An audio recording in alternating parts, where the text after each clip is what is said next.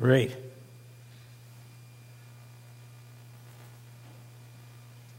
All right. If you would, I'm going to ask you to please turn in your Bibles to Luke chapter 15. And uh, I'm going to ask Tim Brown to come. Tim, if you would just read that portion for us. Luke chapter 15.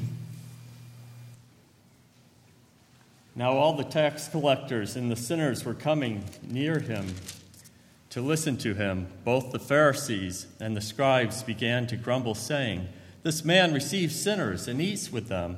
So he told them this parable, saying, What man among you, if he has a hundred sheep and has lost one of them, does not leave the ninety nine in the open pasture and go after the one which is lost until he finds it? When he has found it, he lays it on his shoulders, rejoicing. And when he comes home, he calls together his friends and his neighbors, saying to them, Rejoice with me, for I have found my sheep which was lost. I tell you that in that, the same way, there will be more joy in heaven over one sinner who repents than over 99 righteous persons who need no repentance. Or what woman, if she has 10 silver coins and loses one coin, does not light a lamp and sweep the house and search carefully until she finds it? When she has found it, she calls together her friends and neighbors, saying, Rejoice with me, for I have found the coin which I had lost. In the same way, I tell you, there is joy in the presence of the angels of God over one sinner who repents. And he said, A man had two sons. The younger of them said to his father, Father, give me the share of the estate that falls to me. So he divided his wealth between them. And not many days later, the younger son gathered everything together and went on a journey into a distant country. And there he squandered his estate with, the, with loose living. Now, when he had spent everything, a severe famine occurred in that country, and he began and he uh, began to be impoverished. So he went and hired himself out to one of the citizens of that country, and he sent him into the, his fields to feed swine. And he would have gladly filled his stomach with the pods which the, the swines were eating, and no one was giving anything to him. But when he came to his senses, he said, how many of my father's hired men have more than enough bread, but I am dying here with hunger? I will get up and go to my father, and will say to him, Father, I have sinned against heaven and in your sight. I am no longer worthy to be called your son. Make me as one of your hired men. So he got up and came to his father, but while he was still a long way off, his father saw him and felt compassion for him, and ran and embraced him and kissed him. And the son said to him, Father, I have sinned against heaven and in your sight. I am no longer worthy to be called your son. But the father said to his slaves, Quickly, bring out the best robe and put it on him, and put a ring on his hand and sandals on his feet. And bring the fattened calf, kill it, and let us eat and celebrate. For this son of mine was dead and has come to life again. He was lost and has been, has been found and they began to celebrate. Great. Thanks, Tim. Great job.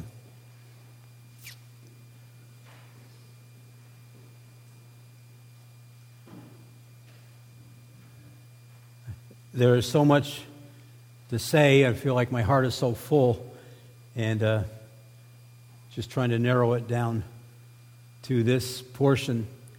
Uh, just for outline's sake, there's nothing. Uh, inspirational about it. It's just to, to help us to be able to think through this portion. Let me give it to you rather quickly, and then we're going to kind of jump in. We're going to skip uh, some of these more salient points, I believe. But the first point is this in verse 1, really the first two verses hope and hostility in preaching. Hope slash hostility in preaching. Two responses to the same message has to do with the heart of the listener. Then the second point in the outline would be a harmony of the parables. There's three parables here. There's a golden thread, as it were, that we, works its way through uh, all three parables, uh, engaging as it is. Then the third point would be the uh, homecoming of the prodigal. And then the fourth would be the hostility of the perfect, of the older brother. That's the outline for the whole chapter. We're not going to get through the entire chapter. We're really going to primarily focus on the third point the prodigal and uh, his homecoming. Um, trying to keep these things straight in my mind, trying to, trying to keep these things straight in, uh, in the order in which they fall here in this portion is a challenge. Um, but uh, I'm, I'm so thankful for this portion. We're just a few months before the crucifixion. Jesus has been in, involved in the ministry now for two and a half plus years. They're on their way to Jerusalem. And um, there are some things that are challenging to us.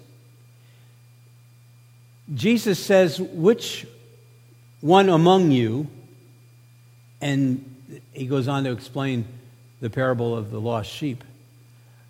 But what's in that statement is, is the profound wisdom of the Lord Jesus Christ and his mastery of teaching. Now, you have to understand from the book of Isaiah that when Jesus spoke in parables, and this is often misunderstood, when Jesus spoke in parables, he wasn't explaining or exemplifying a masterful way of teaching, of storytelling. There are books written about that. But Isaiah says that the primary reason that God would speak in parables is that it was a judgment to Israel. There are some fringe benefits in Jesus' masterful teaching. He would always take the known, the familiar, to teach the unknown, the unfamiliar. But it was a connecting link. That's no different here. Part of our problem as we live in the 21st century is to be able to go back to the first century and understand what's being said, what's being taught, and understand that from as Jesus teaches these parables, he's not using a historical context, but a cultural context. A culture in which, to us in the 21st century, is somewhat foreign, including dress, manners, values, so this morning we come to this portion at the invitation of Jesus Christ. When he says, What man, what man among you, and then later, What woman among you, it's actually an invitation. He's engaging everybody personally. The wisdom that Jesus uses in this portion is really profound. Charles Dickens says that this, the parable of the prodigal son is the most magnificent short story he's ever read. I appreciate that evaluation.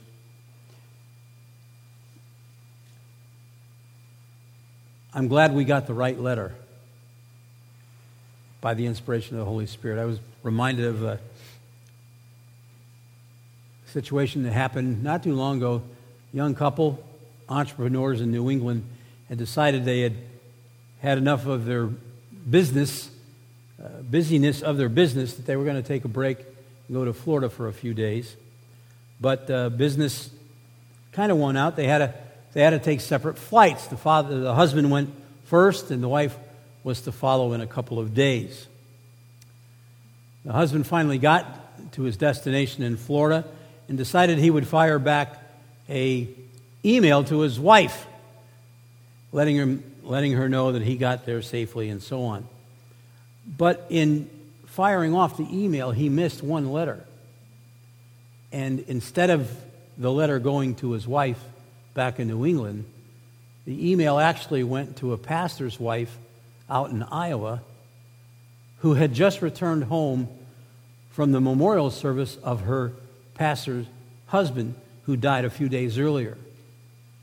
When She got home, she sat down at the computer and opened her email, and she saw that that morning of the memorial service for her husband, there was an email from her husband. And she passed out immediately. Came to, called one of her friends to come over and read the email, and so she came over and opened the email, and it said this Dear sweetheart, just want you to know that I arrived safely. The trip was longer than I thought, but you'll, you'll love it here. I'm very anxious for you to arrive tomorrow afternoon, and I anxiously await your arrival. P.S. The heat is unbearable down here. One, one letter. Well, we got the right letter, and we have the right teacher. You'll notice in verse 1, really the first two verses, we're invited by Jesus. Now, I, for sake of our appreciation and understanding, Jesus engages all of us in, in, these, in this teaching. But I want you to think of it in terms uh, of a play. What Jesus is telling us in this story, particularly these parables, is uh, they're, not, they're not true stories. They're not based on historical fact. In fact, Jesus made them up. But Jesus has a targeted audience in mind. And the audience is broad. We would come into this theater where this play would be acted out, and we would see two very distinct parts of the audience the tax collectors and sinners, and the scribes and the Pharisees. And the scribes and the Pharisees, they would be seated, excuse me, not only in the seats that would have the best view, but they would be seated in the seats that were clearest in view so that people could see them. The scribes and Pharisees met the teaching of Jesus with anger and hostility. But the publicans and the sinners met it with hope. You see, in verse 1, it says, And all the publicans, don't miss the words there, all the tax collectors and the sinners were coming near to him to listen to him. What a great statement. I wonder if that's true of our churches. That the teaching of Jesus Christ is so clear that people come because they want to hear him, because they're hopeful. They're not two different messages. Every time Jesus preached, he preached the truth, but the response was different. The tax collectors, notice what it says all of the tax collectors were there. What Luke is saying here, and I love the Gospel of Luke, Luke is a physician. He is given to detail. All the might some might think to be the minutiae, but Luke is careful to make sure as he records history that he does it in completion. All of the tax collectors. Hello, Levi. Hello, Matthew. Hey, Zacchaeus, how are you? All of the tax collectors are there because they wanted to hear him. Why? Because from the mouth of Jesus Christ and from his heart, they got hope. Says something about our preaching, doesn't it? Yeah, it should. Says something about our effective witness of giving hope. And yet, with the scribes and Pharisees, they just got more and more angry. This is a summary statement, not just in the context of this setting, but this has been the case all through the, the ministry of Jesus Christ. He gave hope, He offered solution to their conflict. Now, listen, God has given every single one of us this morning that are here an invitation. And God wants to, us to engage our mind. Now, get this our mind, our will, and our emotion.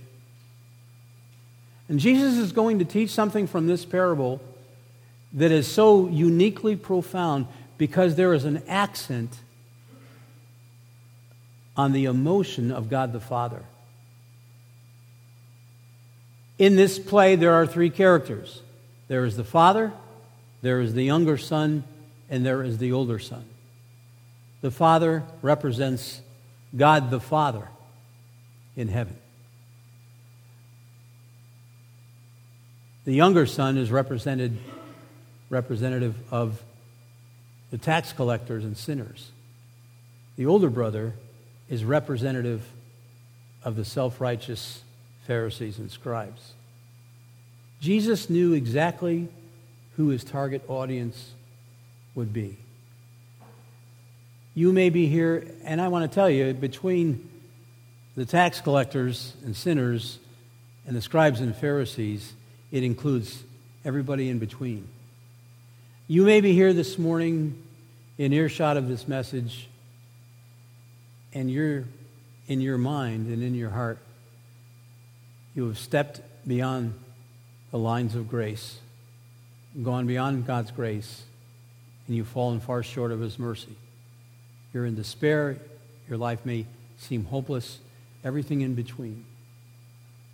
I want to tell you there is hope in this message for you. We sang the old familiar hymn, Just as I Am, without one plea. Really, it's a hymn of hope, but it's a hymn of desperation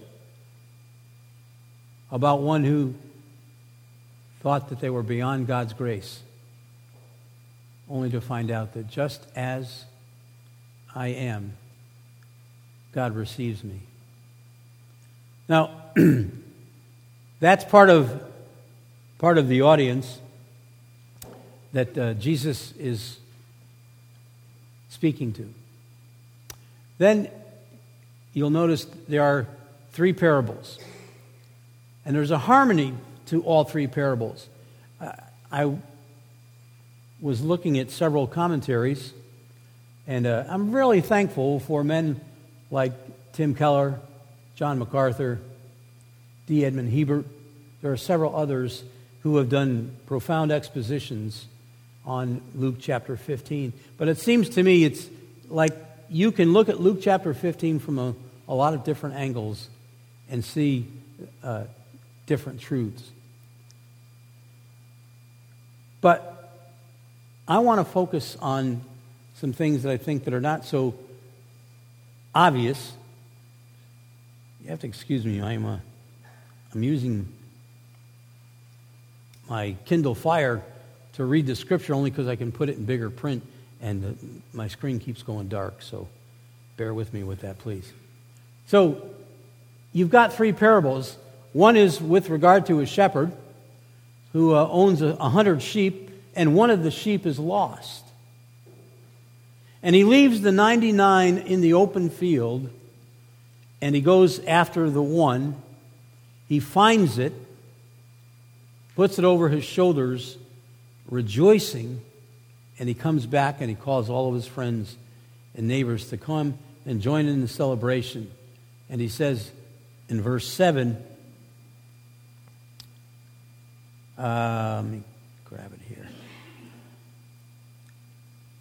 I tell you that in the same way, there will be more joy in heaven over one sinner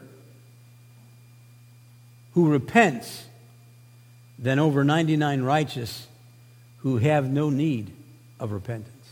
That's the point. That's the point of that parable. And what you'll see in all three of these parables is the matter of repentance and rejoicing and restoration. What's interesting to me is there is a man, and the commentaries basically preach three messages, one from each parable. But as I read the portion, to me, there is a thread that's woven through all three parables. And Jesus engages everybody to identify with what he is saying. And they do. They do identify. He lost the sheep. It's interesting to me that uh, probably one shepherd doesn't take care of a hundred sheep.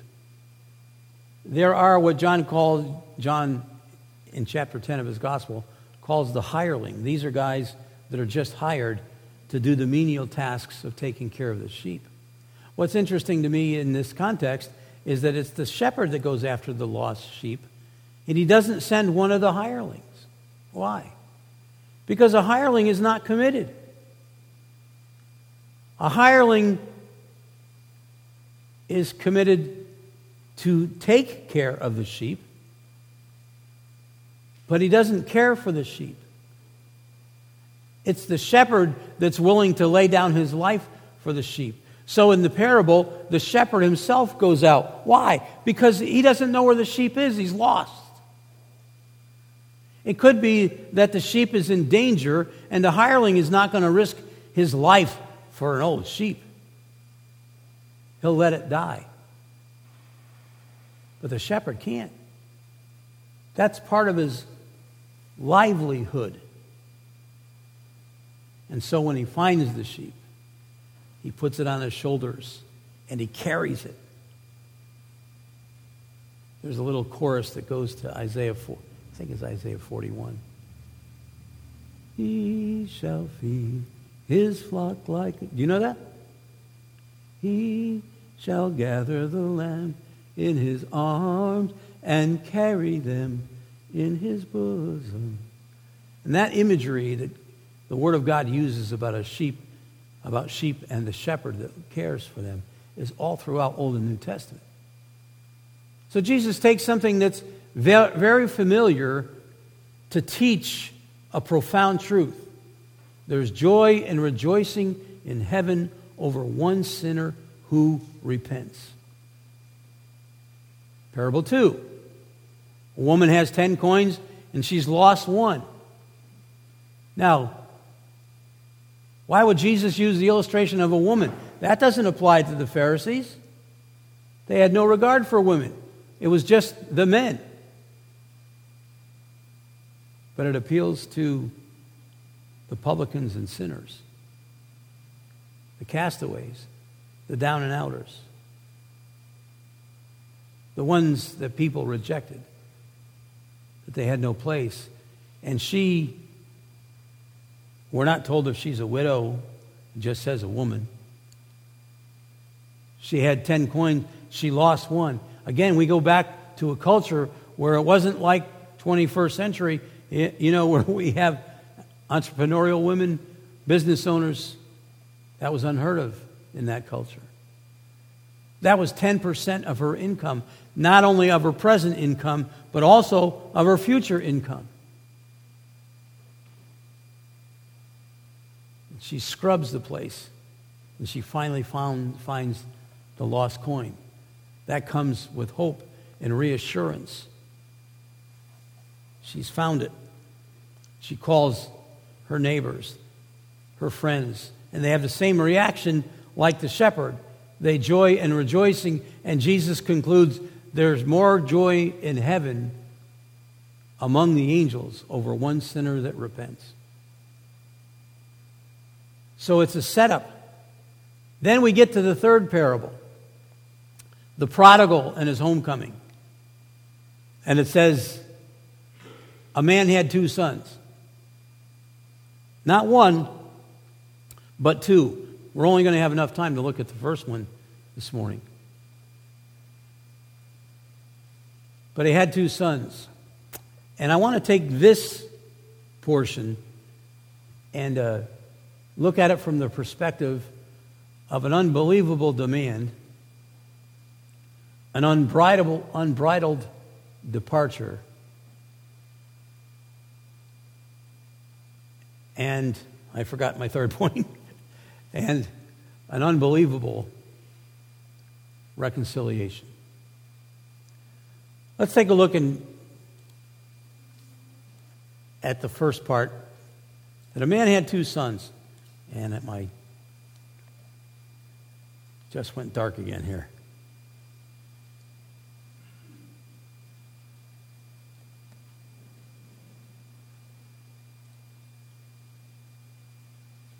My apologies.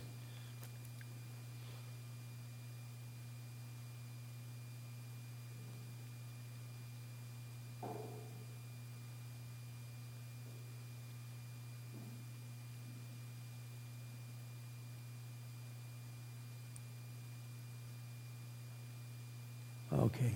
Starts in verse 11. This is uh, an unbelievable demand not a request, it's a demand. Verse 11. And he said, A man had two sons. The younger of them said to his father, Father, give me the share of the estate that falls to me. wasn't a request, it was a demand. Understanding this kind of issue in the culture is really important for us because honor played such a significant role. To dishonor a father like that, essentially what the son is saying, usually the inheritance would come at the death of the father. And according, I believe it's Deuteronomy, Deuteronomy chapter 19, might be 21, that the inheritance would be divided among the children but the oldest would get double the inheritance. In this case, the older brother would get two thirds, and the younger brother would get one third. And the younger brother, before the father is dead, is saying, Give me my share. It's a demand, it's the imperative. Give it to me, and give it to me now. Essentially, what he is saying is, Dad, I wish you were dead. I wish you were dead so I could get the inheritance. But since you're not dead, I want it now. I want all of it now.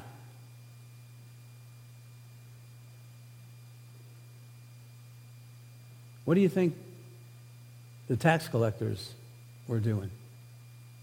How are they responding? You know how the scribes and Pharisees were responding. They were in shock. Take that kid, the Mishnah, the codification of the Mosaic Law, allowed in a situation like that, even to the extent of taking the life of a disrespectful son. And the scribes and Pharisees were looking at that and going, I can't believe that. That kid ought to be taken. That kid ought to be manhandled and beaten. Such dishonor to his parents. Unacceptable. Then it gets worse. The next statement says, Give me the share of the estate that falls to me. And then something very peculiar happens. And he divided it among his children. The father gave it to him. And I read, I read this again and again and again, and, and I, it always strikes me that the older son was included here. The older son took his share, his double share, never protested. The fact of the matter is that neither the younger son or the older son loved their father. They didn't love one another, they didn't love their father.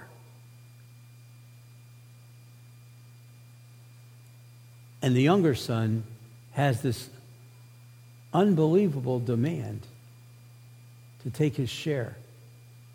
Now, eh, what's interesting is the term that Jesus uses here, that the Holy Spirit uses here in the, the New American Standard. It's translated the share of the inheritance.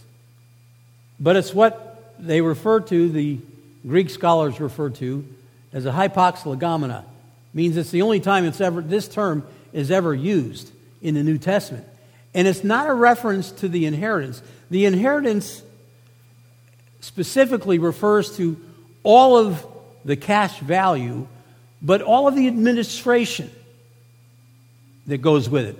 All of the dispensation of taking care of uh, the administration of it, taking care of the slaves, taking care of the bills, managing on. The younger brother, the younger son, he didn't want that. The term that is used has to do, we would say it this way cash only. I just want the cash. I just want out of here. I want to be alone. I want to declare my independence. I don't care what happens to the estate. I just want what is supposed to come to me. Now, there was loopholes in the Mishnah that this could happen. The father could give the inheritance to his children before he died with the stipulation that the real estate and so on could not be sold until the father's death. And then you'll notice the next verse says, and not many days hence. Why do you think not many days? Why didn't he just cut bait and go? Because it was going to take him a little bit of time to sell off some of that inheritance, that share. He wanted cash. He wanted cash only. And he thought that the way to declare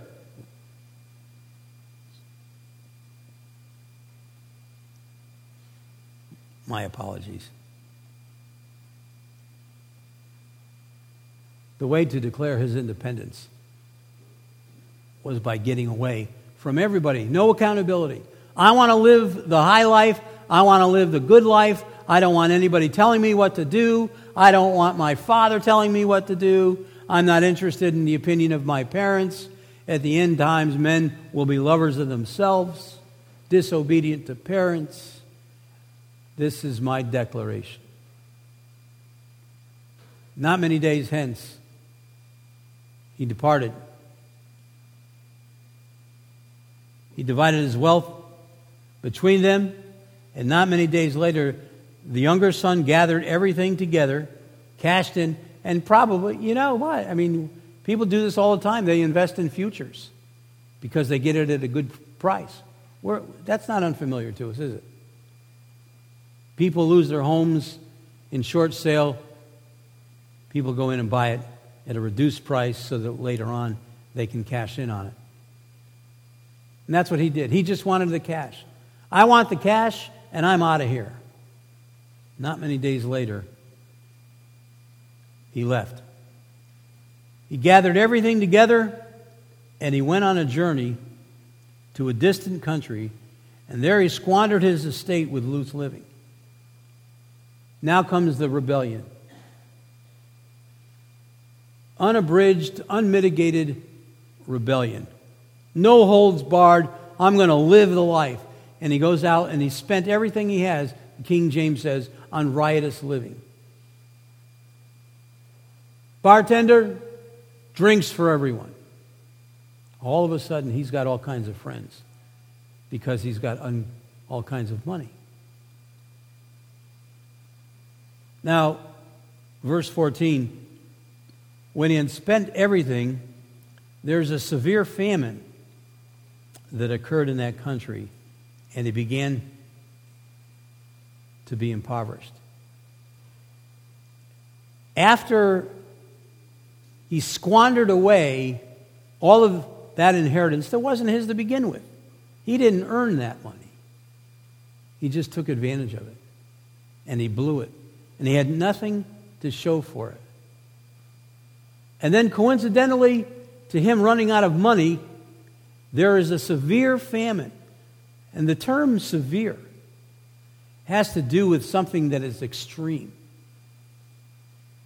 And Jesus spares us the detail. But that term, severe or extreme, is pregnant with meaning.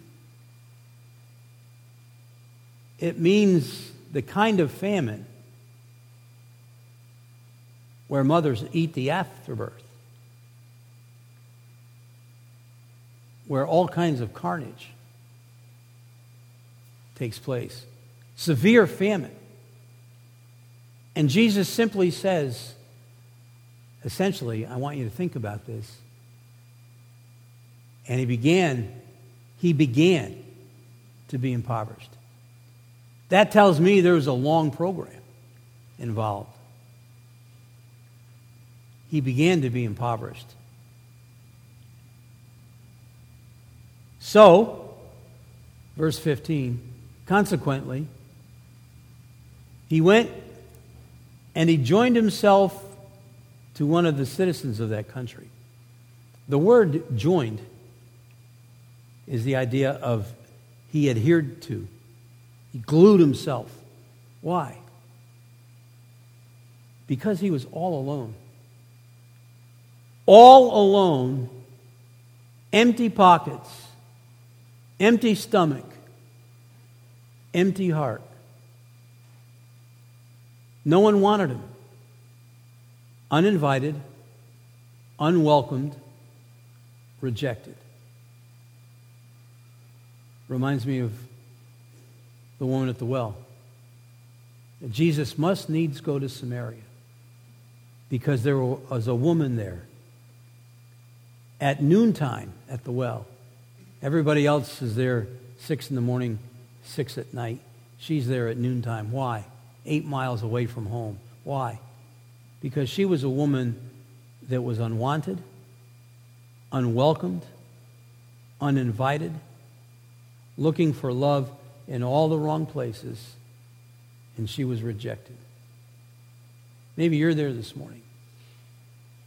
You're like the tax collector, sitting there listening to Jesus tell this story, and you're saying, That's me.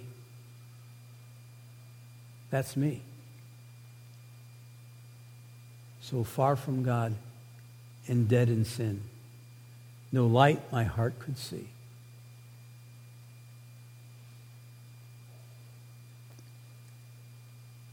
Pharisees are sitting there saying, the father should be crucified, not just the son, to let that kid get away with it. If that were my kid, I'd make. You, understand? They were angry. But the tax collectors and the sinners, they were feeling it. He became such a nuisance to that man of a far country working for a Gentile that the, just to get rid of them, he sent them into the fields to feed the pigs.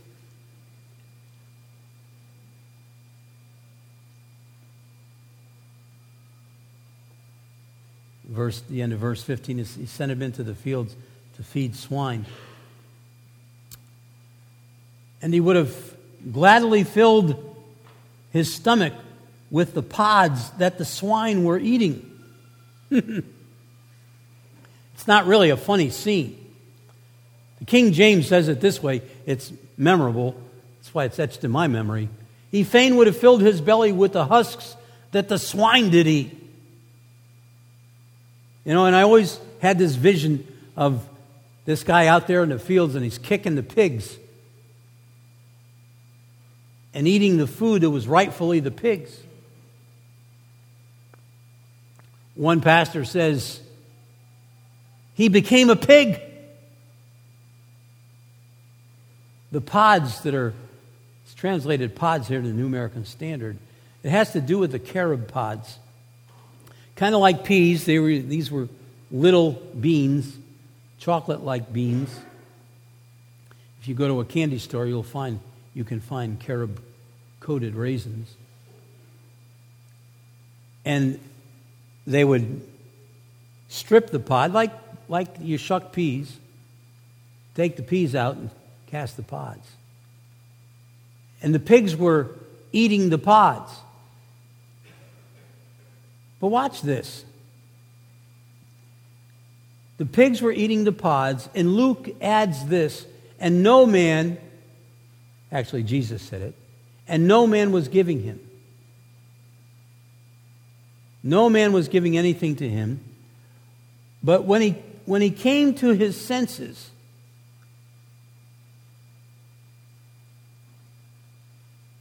when he came to himself, when light dawned on Marblehead and he saw things for what they really were, not for what he thought they should be, he said this.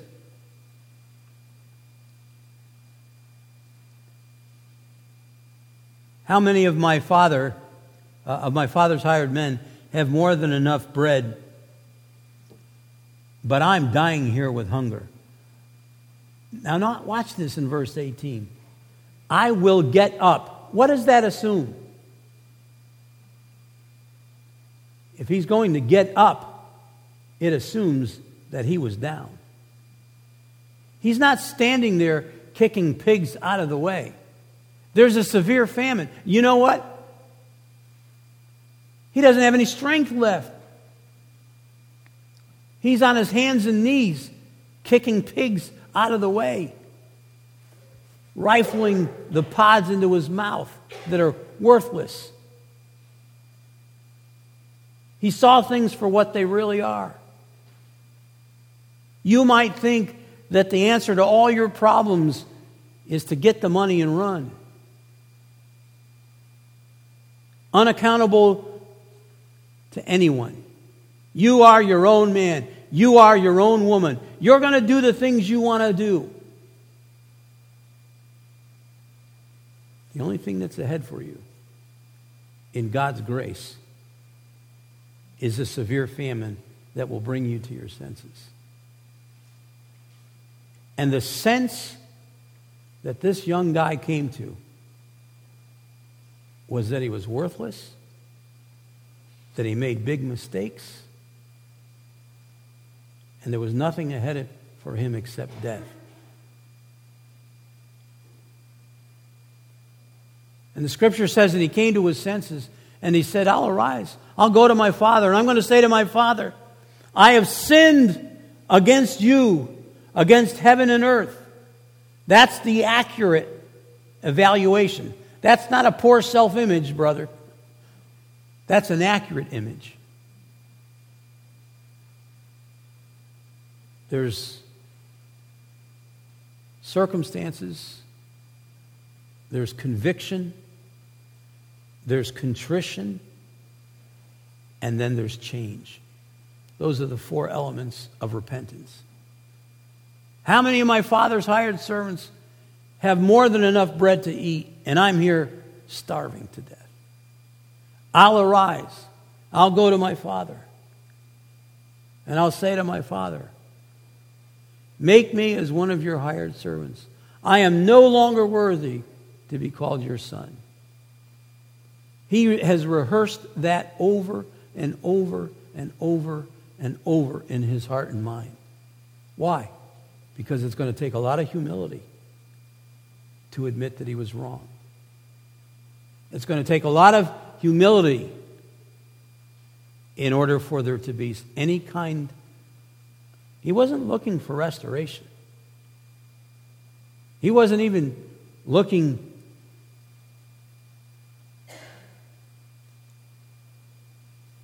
to be back as part of the family. He just barely wanted to live.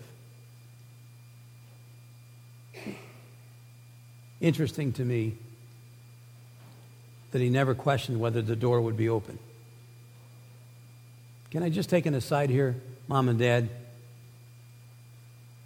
Your kids, even though they've departed, do they know the door is open? I'll arise. I'll go to my Father. Now, I want you to take pen if, you're, if you have your Bible, and I want you to circle every time you see the word but, B U T. I used to say, but always introduces a contrast. But in this context, when Jesus uses the word but, it introduces an interruption. And so the scripture says, verse 19, I'm no longer worthy to be called your son. Make me as one of your hired servants. Verse 20, that little word so. So, consequently, he got up and he came to his father, but put a circle around it. It introduces an interruption. I, I wish I could stand without falling. I don't want to do that. But here's where Jesus wanted them to engage their imagination, their thinking, both their will, their intellect, and their emotion. Now get the picture. He's on his hands and knees. Maybe he's on his belly. Anybody here ever been around a pig farm? Okay. When I pastored up in northern Maine, There was a family that had a pig farm. You could tell when they were in church. That's all I'll say. Uh, you just carried the aroma. Now imagine this. It may have been months that he was doing this just to survive. And then one day, light dawns on Marblehead, and he saw things for what they really were. There was an honest appraisal and evaluation of where he was, what he was doing, and where he was and what he was doing was the consequence of his bad decisions. And there was no excuse except that he had his own responsibility. Laying there in the pig slop, maybe on his stomach, maybe on his hands and knees, but he's rife with all of the feces of the pigsty. And he gets up and he starts to walk back. Slowly, famished from the famine, can barely get one leg, one foot in front of the other. Let me ask you, how do you think he's walking?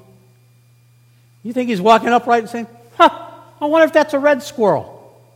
That a, what? Look at all those birds. Not at all. There's a crouch in his step. He's hunched over, stinks, smells, and all he can do is look at the ground. And his mind is very active. And he's wondering what's going to happen when I get back into town, when the townspeople see me. What's going to happen when my dad sees me? I've been gone for so long. He hasn't heard from me. Maybe he's so full of rage and anger now, he's going to take my head off. Those are the things that are going through his mind as he walks. But there's an interruption. When he was a great way off. Now,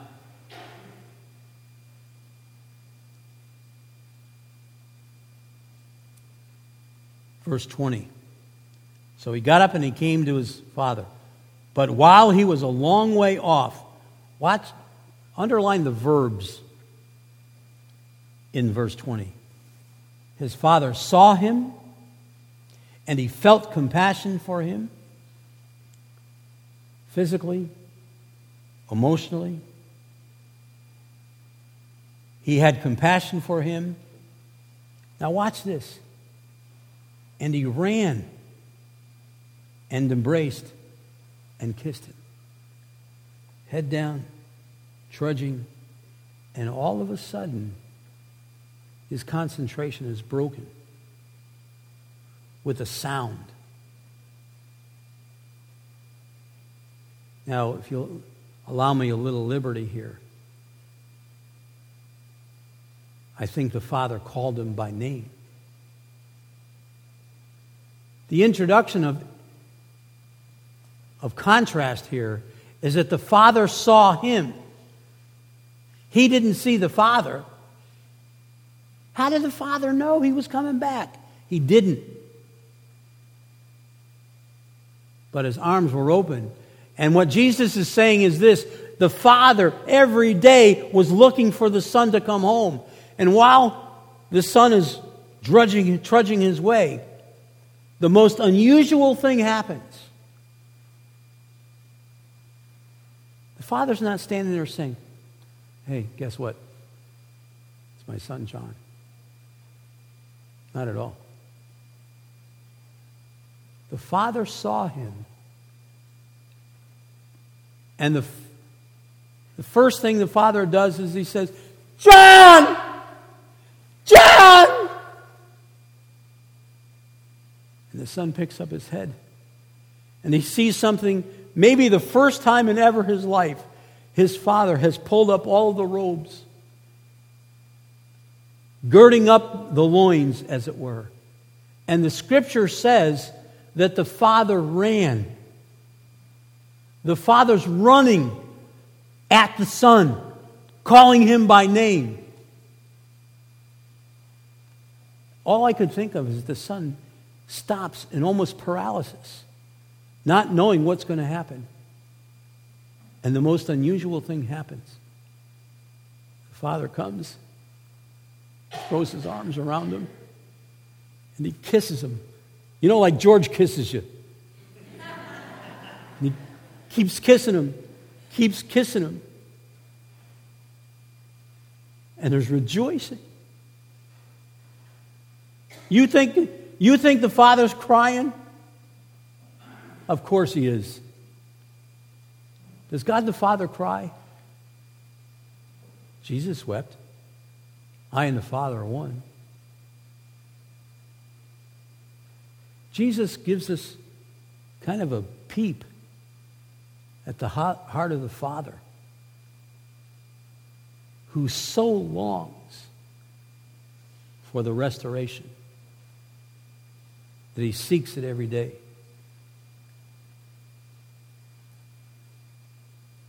Now, watch what happens.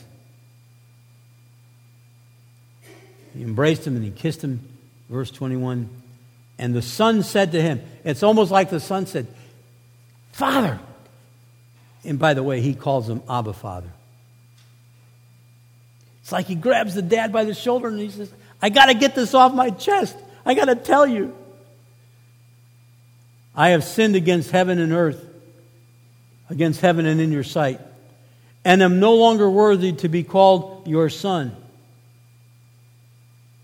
But, circle it. The father interrupts the son. The, the father would not allow him to say, Make me as one of your servants.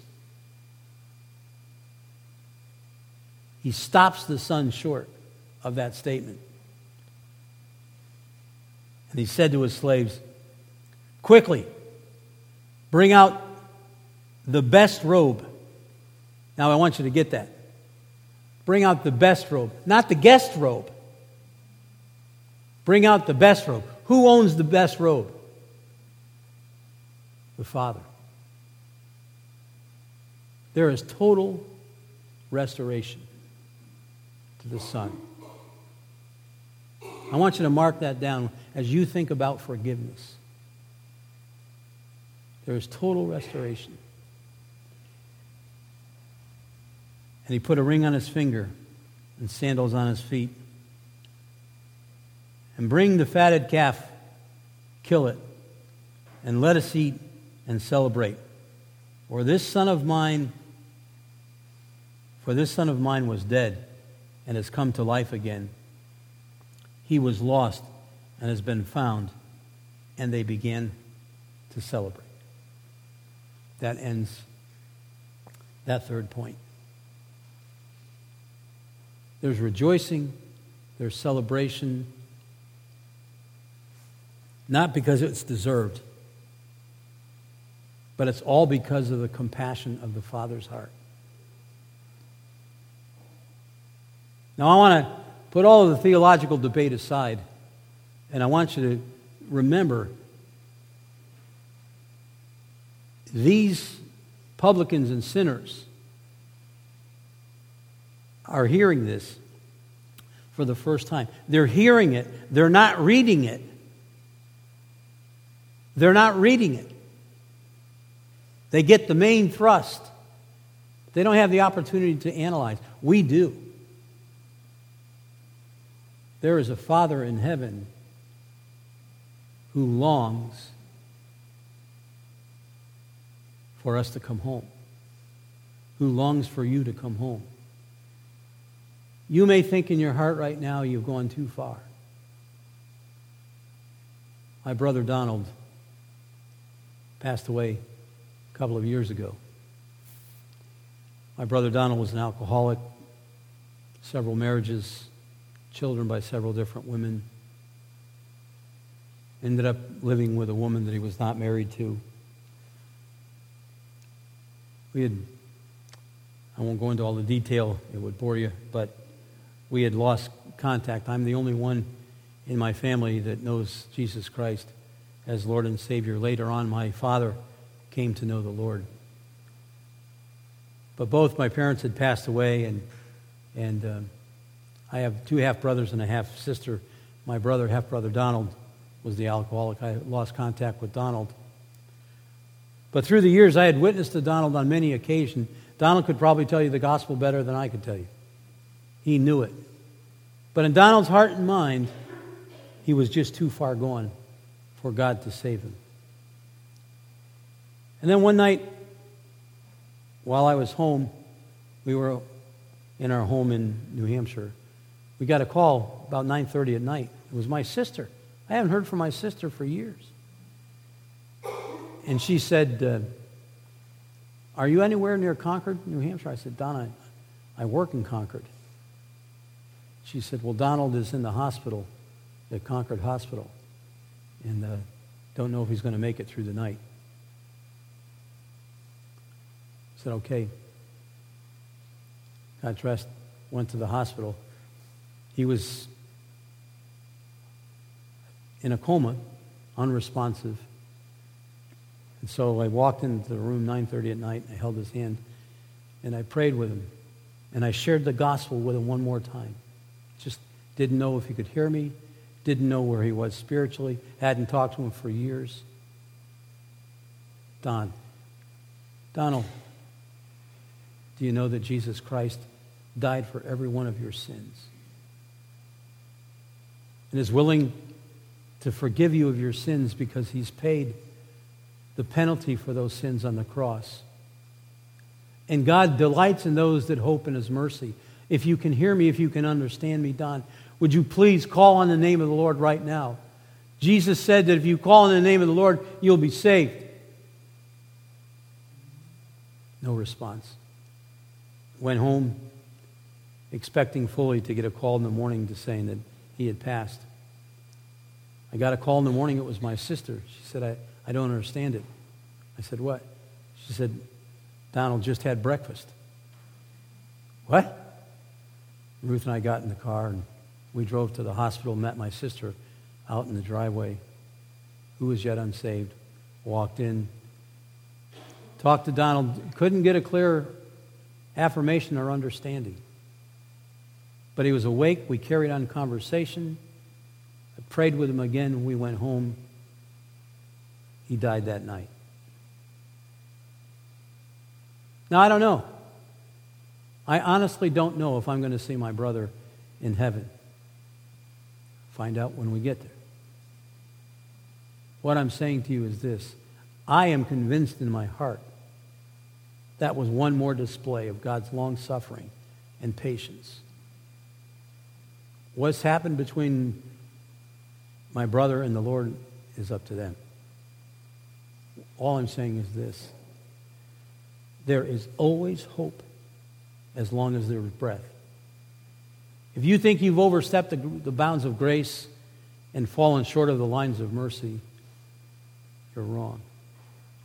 There is a wideness in God's mercy. Now, there are two takeaways from this portion. I got to wrap it up. I want to get done on time. There are two takeaways. One is this I believe Jesus gives us this parable because, number one, we are to love like God loves. All of the theological debates aside, our primary task is to rescue the perishing and care for the dying.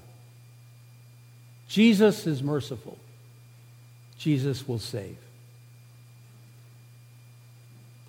We ought to love like God loves. Here's the second one. We ought to seek the things that God seeks. What does God seek? Well, John 4 says he seeks a true worshiper, they that will worship him in spirit and true. Of such the Father seeks. Father seeks such to worship him. First Chronicles, he sought for a man to stand in the gap, but he could find none. Isaiah says, To this man will I look, to him who has both a humble spirit a humble and contrite spirit, and who trembles at my word. That's who he's looking for. That's who he seeks. And then Jesus says this I came to seek and to what? Save those who are lost. We had an interesting conversation last night with some good brethren. And the idea is we have gotten so globally concerned about health care, even about missions. But somehow, locally, we've become inane. We're so concerned about people in the far flung corners of the world who have never heard the gospel, but we've never taken the time to witness to our next door neighbor. We need to seek the things that God seeks. There is forgiveness in Jesus Christ. There is a Father who loves and seeks us and seeks us to repent. And there's more rejoicing in all of heaven over one sinner that comes to Christ. Will you come to Christ this morning? Maybe you've warmed a pew in this building for years, but you've never repented of your sin. And you've never exercised faith personally in Jesus Christ for your personal regeneration. Would you do that right now, right where you are? In your own words, I don't know how you say it, how you do it. You just invite Jesus Christ. It's interesting to me that when, the, when Jesus told other parables about the publican and the Pharisee, the publican said, Be merciful. He didn't ask forgiveness because forgiveness was the byproduct of God's genuine mercy. And mercy means God giving to us, God withholding from us what we justly deserve. Jesus says, Paul says, they that call upon the name of the Lord shall be saved. We need to pray.